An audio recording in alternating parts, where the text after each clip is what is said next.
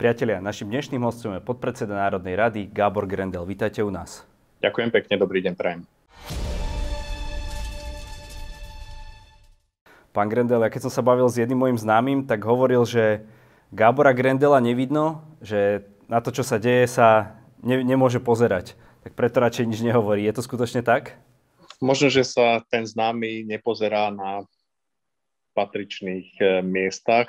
Ja sa snažím stále komunikovať najmä na sociálnych sieťach. To dnes e, považujem za takú najrychlejšiu alternatívu na komunikáciu a tam naozaj na dennej báze reagujem na všetky možné udalosti, ale najmä samozrejme z oblasti, ktorým sa venujem a to je bezpečnosť a spravodlivosť. Áno, nekomentujem možno úplne každú politickú prekáračku, pretože v tom ani nevidím nejaký veľký zmysel. Poďme na tie aktuálne témy. Uh Kauza okolo SIS. Vy ste boli v minulom volebnom období predsedom kontrolného výboru, dnes ste členom tohto výboru. Ako to hodnotíte? Je to skutočne tak, že je tu dôvodné podozrenie na to, že tie výpovede a respektíve vyšetrovanie, trestné konanie môže byť manipulované?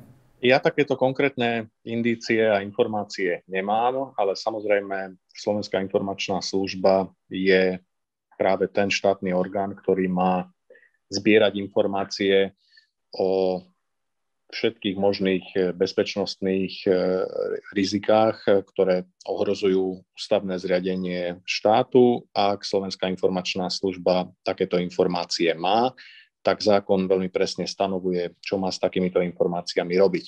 To znamená, že ona priamo nemá nejaké vyšetrovacie právomoci, ona môže len zbierať informácie a potom ich odstúpiť príslušným štátnym orgánom. A myslím si, že za tejto vlády sa to naozaj deje. To znamená, že ak sa vyskytnú nejaké podozrenia, tak sa odstupujú jednak ústavným činiteľom v zmysle zákona, ktorí sú na to určení, ale jednak aj samozrejme orgánom polície alebo prokuratúry. Z tohto pohľadu hodnotíte toto stretnutie, na ktorej sa zúčastnili uh, najvýznamnejší ústavní činitelia ako štandardné? Štandardné by bolo, keby sa takéto stretnutia konali na pravidelnej báze a vieme, že v tomto formáte sa také stretnutie konalo vôbec poprvýkrát, takže áno, bolo to neštandardné, lebo to bolo poprvýkrát. Na druhej strane to boli všetko ľudia, ktorí majú oprávnenie oboznamovať sa jednak s utajovanými skutočnosťami, čiže z tohto pohľadu to bolo v poriadku.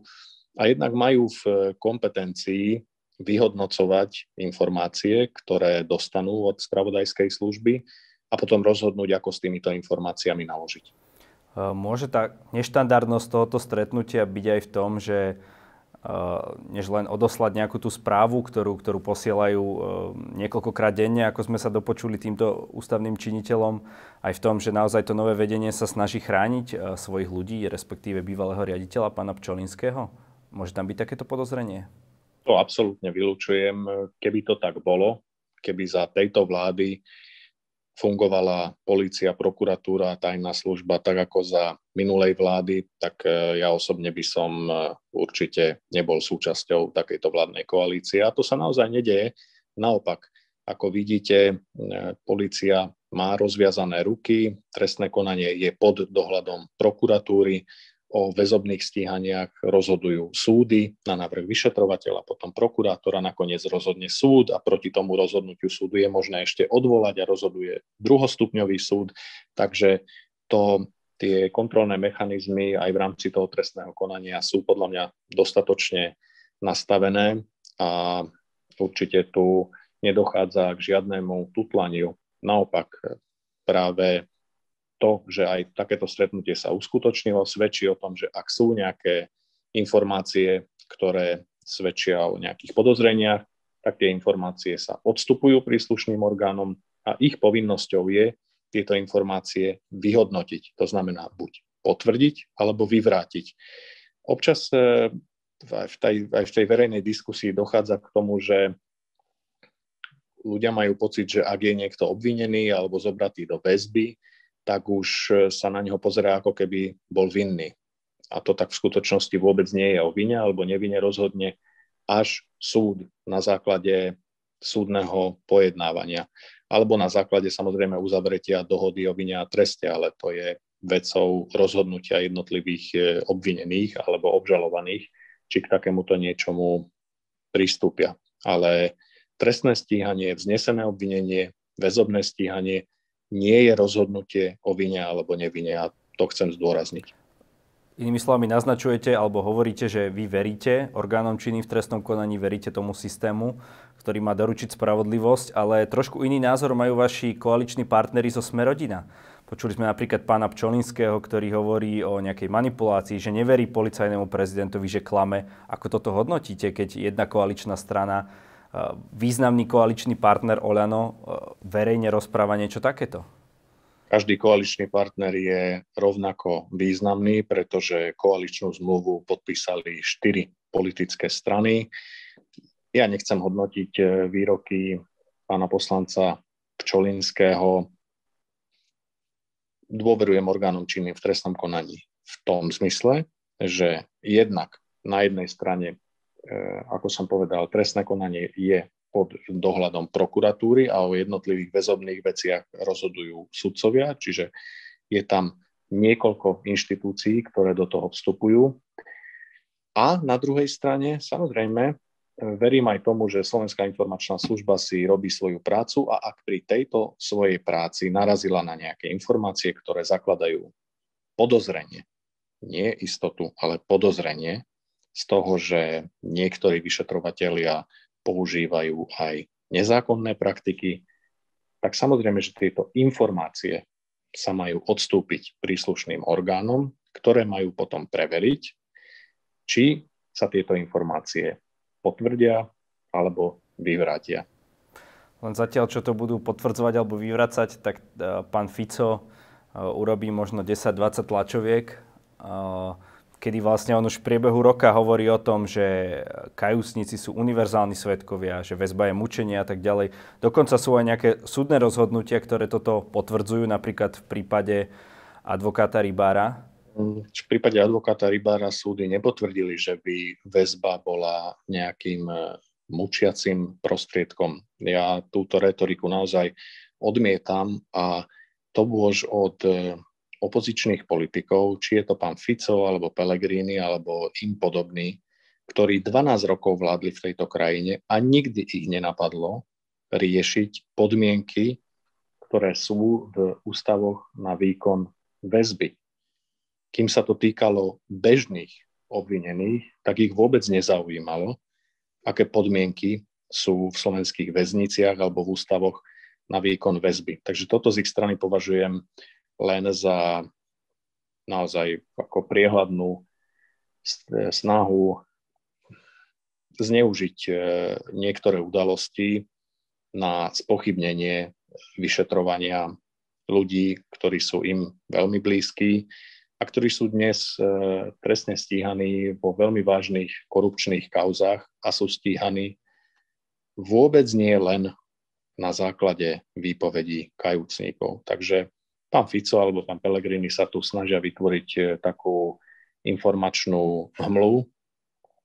Áno, e, možno pre ľudí, ktorí nesledujú každú jednu kauzu podrobne, to pôsobí dôveryhodne, ale ja to úplne odmietam. No ale tým, kto prvý hovoril, že by sme sa mali pozrieť na podmienky väzby a tak ďalej, bola práve sme rodina váš koaličný partner? Nech sa páči, pozrime sa na podmienky väzby. Ja s tým vôbec nemám problém. Akurát, že zákony, ktoré sú dnes na stole, či je to návrh e, od pani poslankyne Hajšelovej, alebo to, s čím má prísť na júnovú parlamentnú schôdzu pani ministerka Kolíková, neriešia podmienky, ktoré sú v slovenských ústavoch na výkon väzby. Oni riešia lehoty, koľko má väzba trvať, ale neriešia podmienky, aké sú v týchto slovenských ústavoch. Človekom, ktorý je v centre toho celého, je váš dlhoročný súputník, eh, pán Lipšic. Ehm, vy sa s ním ešte momentálne nejako kontaktujete, alebo aký máte momentálne vzťah? Pána Lipšica som videl naposledy na verejnom vypočutí kandidátov na špeciálneho prokurátora a predtým som ho nevidel niekoľko mesiacov. Naposledy som ho, naposledy som ho videl, keď bol ešte advokát a radil som sa s ním e, v jednej veci, či podať e, súkromnú žalobu na pána poslanca Pelegriniho, ale nakoniec som sa rozhodol, že to je zbytočné. Takže vy ako keby zámerne sa, ste sa dohodli, že sa nebudete stretávať, nebudete, nebudete spolu komunikovať, alebo tak je to tak prirodzene? Je to úplne prirodzené, ani na to nie je dôvod. On už je mimo politiky, pôsobí tam, kde pôsobí a myslím, že by to ani nebolo vhodné. Nebolo by ale predsa len trochu lepšie, keby špeciálnym prokurátorom sa stal niekto, kto nebol tak v politike ako pán Lipšic, kto nemá väzby na kopec tých chaos, z ktorých sa potom z tých konaní musí vylúčovať. Najmä v dobe naozaj, keď vidíme, že tá dôvera aj na základe činnosti opozičných politikov, čo je zrejme prirodzené, v orgány činné trestnom konaní klesá? No, len mne sa zdá, že práve tá prax ukazuje, že táto fiktívna obava alebo skôr politická obava, ktorá bola živená najmä opozičnými politikmi, sa v praxi vôbec, ale vôbec nepotvrdzuje. Ak e, sa niekto zastáva prokurátorov na úrade špeciálnej prokuratúry, ak sa niekto zastáva vyšetrovateľov, ktorí vyšetrujú práve tieto exponované trestné činy, tieto korupčné kauzy, ak sa ich niekto zastáva, tak je to práve špeciálny prokurátor. A predtým všetci hovorili, že nie, že keď bude zvolený Daniel Lipšic, tak on bude kríť svojich ľudí a bude ťahať politikov z problémov. Nič také sa nedeje. OK, takže ako príklad toho hovoríte, že naopak nikoho nekrie, ale práve hovorí všetkým, že majú voľné ruky.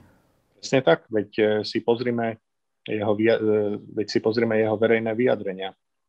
Podľa mňa tá prax jednoznačne ukazuje, že tie obavy, ktoré živila najmä opozícia, boli falošné, že sa nepotvrdzujú, že vychádzali skôr možno z takého nastavenia podľa seba súdim teba, že boli zvyknutí, ako fungoval predchádzajúci špeciálny prokurátor, pán Kováčik, ktorý možno, áno, pochádzal z prokurátorského prostredia a nie z advokácie, ako súčasný špeciálny prokurátor, ale fungoval na povel na povel politikov.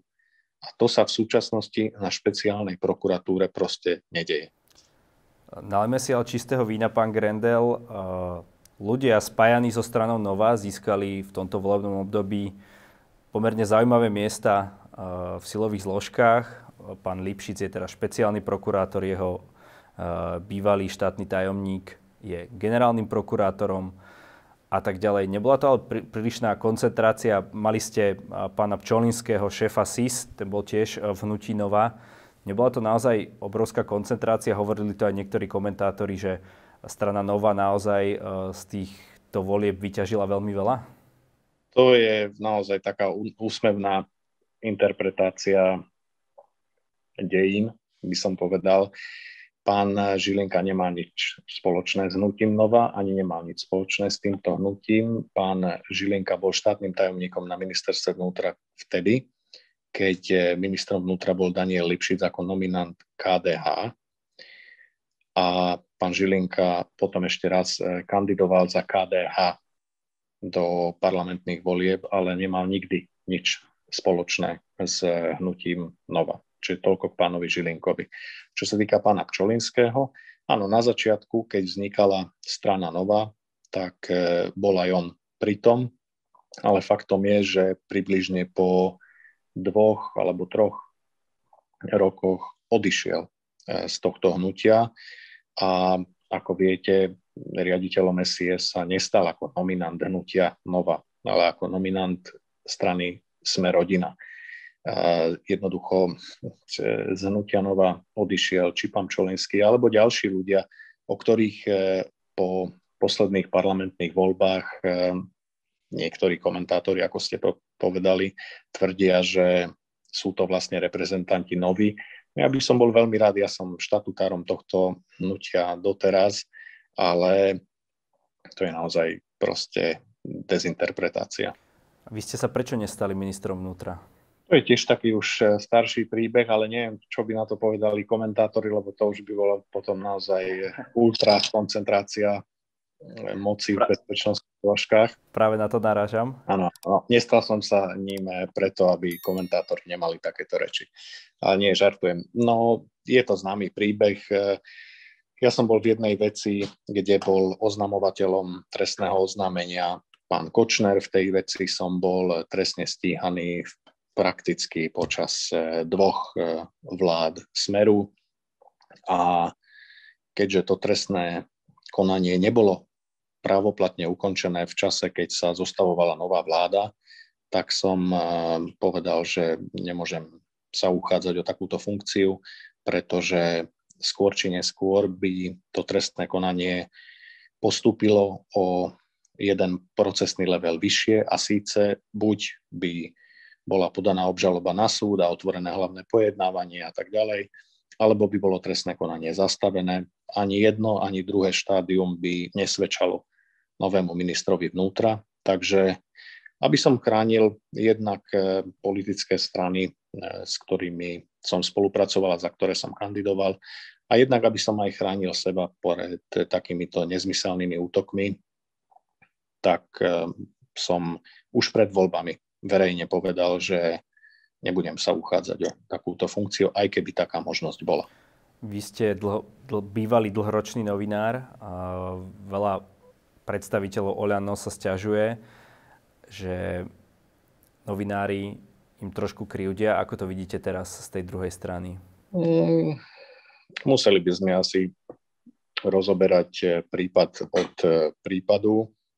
Veľakrát som už tiež od volieb povedal, že by som určite rozlišoval medzi novinármi, ktorí sa venujú spravodajčine, čiže spravodajskému pokrytiu udalostí tu v parlamente alebo na vláde, alebo skrátka tých, ktorí píšu spravodajské články.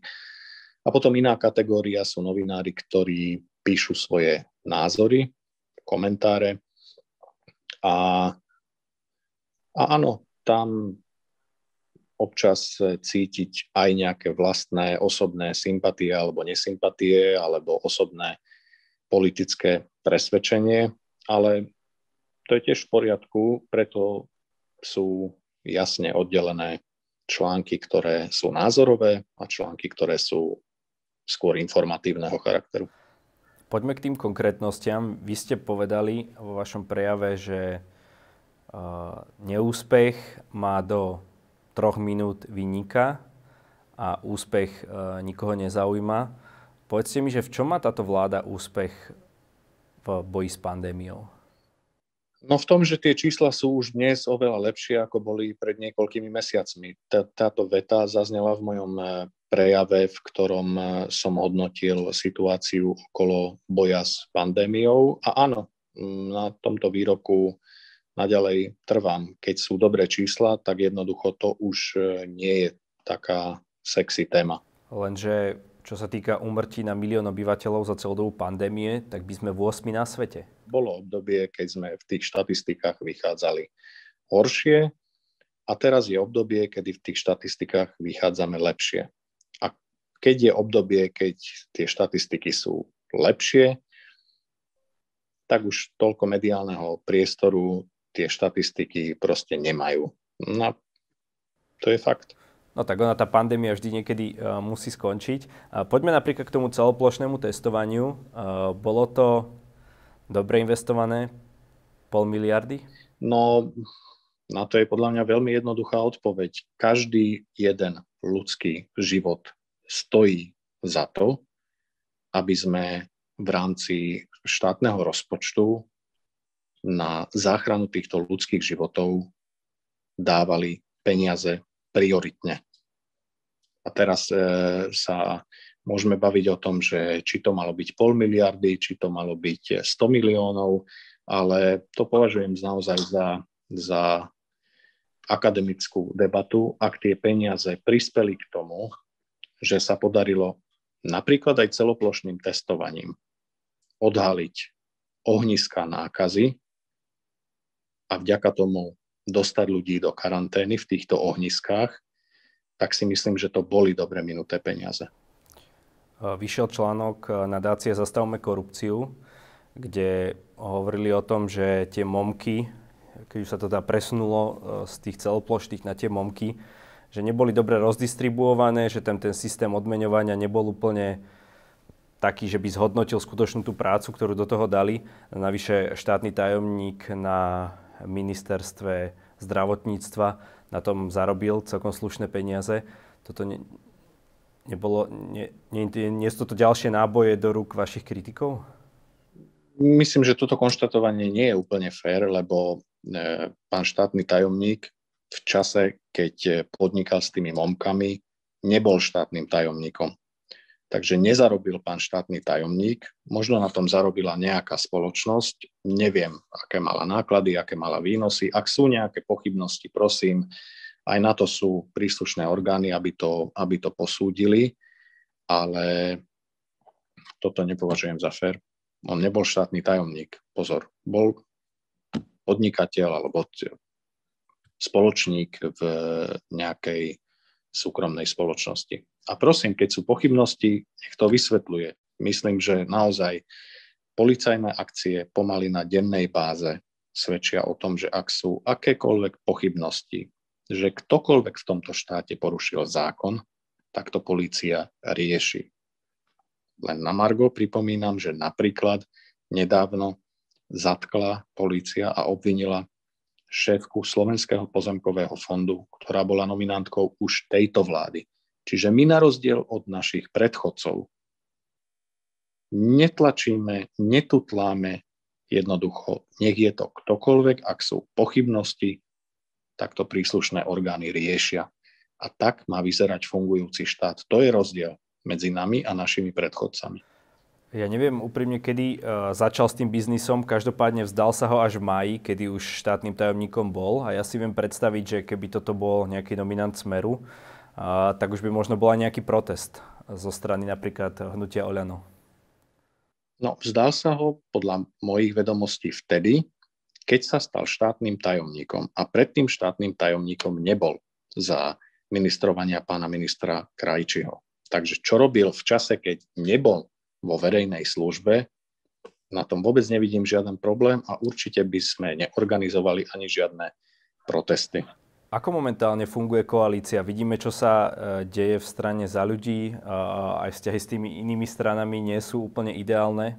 Koalícia nikdy nefunguje ideálne. Ako novinár som ich zažil niekoľko od prvej Dzurindovej vlády začínajúc cez druhú Dzurindovú, prvú Ficovú, vládu pani Radičovej. Jednoducho koalícia je vždy komplikovaná na manažovanie tých vzťahov. Ak si spomeniete, v predchádzajúcej vláde pán predseda Národnej rady Danko ako šéf SNS vypovedal koaličnú zmluvu po roku spoločného vládnutia. Takže áno, tie vzťahy v koalíciách nebývajú ideálne, bohužiaľ. Nie som tomu rád, viem, že to ľudí zbytočne otravuje a ja som tiež toho názoru, že ak sú nejaké problémy alebo konflikty, tak by sa mali riešiť za zatvorenými dverami. Tak sa to podľa mňa v slušnej rodine patrí. No ale je to súčasť politiky a je to aj na ostatných hráčoch, e, ako sa k tomu oni stavajú. Ak sa k tomu stavajú takto, mrzí ma to, ale zjavne je to ich e, nastavenie, je to ich e, aj komunikačná stratégia. Prosím, pre mňa je podstatné niečo iné. To rozhodujúce je, či sme schopní plniť vládny program, aj keď sa občas e, na niektorých e, ideologických alebo iných veciach pohádame, tak či vieme plniť to, čo sme ľuďom slúbili. A zatiaľ sa mi zdá, že to plniť vieme. A vy ste na začiatku spomínali ten váš Facebook, práve tam častokrát hovoríte, že e, by sa to malo riešiť s zatvorenými dverami, tak, tak s tým vašim uh, stoickým kľudom, ale prečo sa to tak nedeje? Ako, čím je to, že všetko si musíte, ak aj, lí, aj napríklad aj lídry koalícia, tak povedať na tlačovkách a cez médiá? Komu to kibono? Komu tím prospiejete?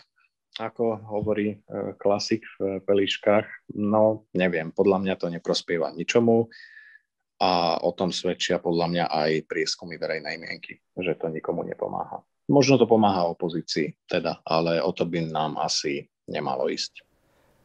Vy hovoríte, že plníte programové vyhlásenie vlády. Kedy spravíte nejaké zásadné reformy? Budete na to mať ešte čas? Lebo tie by sa mali robiť na začiatku. Áno, súhlasím. Určite najťažšie reformy by sa mali robiť na začiatku vládnutia. Napríklad v oblasti ministerstva spravodlivosti sa už e, niektoré rozbehli, niektoré sú ešte v štádiu tesne pred koncom. Um, pokiaľ viem, tak niektoré reformy sa pripravujú aj v ostatných rezortoch, e, či je to ministerstvo financií, ministerstvo zdravotníctva, takže ja verím tomu, že je to na dobrej ceste. Sme po prvom roku vládnutia. Nezabúdajme, že namiesto toho, aby sme sa mali čas sústrediť na reformy, sme museli riešiť prioritne pandémiu, ktorá nám zobrala naozaj značnú časť eh, pracovného času a energie. Teraz sa zdá, že tá situácia sa zlepšuje a je väčší priestor venovať sa práve týmto reformám a ja verím, že v krátkom čase pôjdu do legislatívneho procesu. Ja si pamätám video Igora Matoviča, kde hovoril uh, anglicky, že I'm prime minister here uh, for the first time and probably last time. Tak uh, čo musíte spraviť preto, aby ste uh, na tom mieste, kde teraz sedíte, neboli last time ako celá koalícia? Lebo uh, naozaj z tých čísel a z tých trendov to vyzerá, že uh, mnohé strany už tam nebudú po ďalších voľbách. Na konci dňa vždy je to na rozhodnutí voličov. To je skrátka to čaro demokracie, že ľudia rozhodujú o tom, kto tu bude sedieť a to je to, na čo by sme mali všetci myslieť v týchto verejných službách, že my tu nie sme preto, lebo by sme boli nejakí géniovia. My sme tu preto, lebo ľudia nám dali šancu, aby sme práve my zlepšili ich životy. To je to, na čo by sme sa mali všetci sústrediť a ja sa o to naozaj usilujem v rámci svojej činnosti v Národnej rade. E, čo by sa muselo stať, aby sa tá koalícia rozpadla ešte kratšie ako, ako za 4 roky? Aký element? V politike nikdy neviete, kedy pretečie ten pomyselný pohár trpezlivosti, respektíve kedy si niekto aj nájde zámienku, aby v prospech e, preferencií svojej vlastnej politickej strany si tú zamienku našiel a, a rozbil vládu, ale ono to nie je až také úplne jednoduché skrátiť volebné obdobie. Muselo by to odsúhlasiť e, napríklad 90 poslancov tu v parlamente a ja zatiaľ tých 90 poslancov v parlamente nevidím, ktorí by za takéto niečo hlasovali. No ale čo nie môže byť? Samozrejme, pochopiteľné.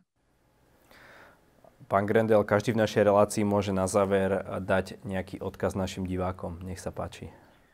Ďakujem veľmi pekne. Chcel by som eh, vašich divákov povzbudiť k tomu, aby sledovali politiku, aby posudzovali najmä to, čo politici robia.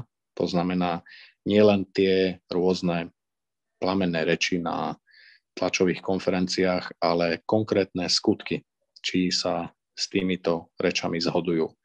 Pretože ak ľudia nebudú sledovať politiku, ak stratia o ňu záujem, tak potom si tí politici naozaj budú robiť, čo chcú. Ale naopak, keď ich budú ľudia, aj vaši diváci, sledovať, kontrolovať, konfrontovať to, či to, čo robia, sa zhoduje s tým, čo hlásia, tak eh, potom budú môcť títo ľudia, aj vaši diváci, kompetentne a s čistým svedomím rozhodnúť, či si tí politici ešte nejakú šancu v ďalších voľbách zaslúžia alebo nie.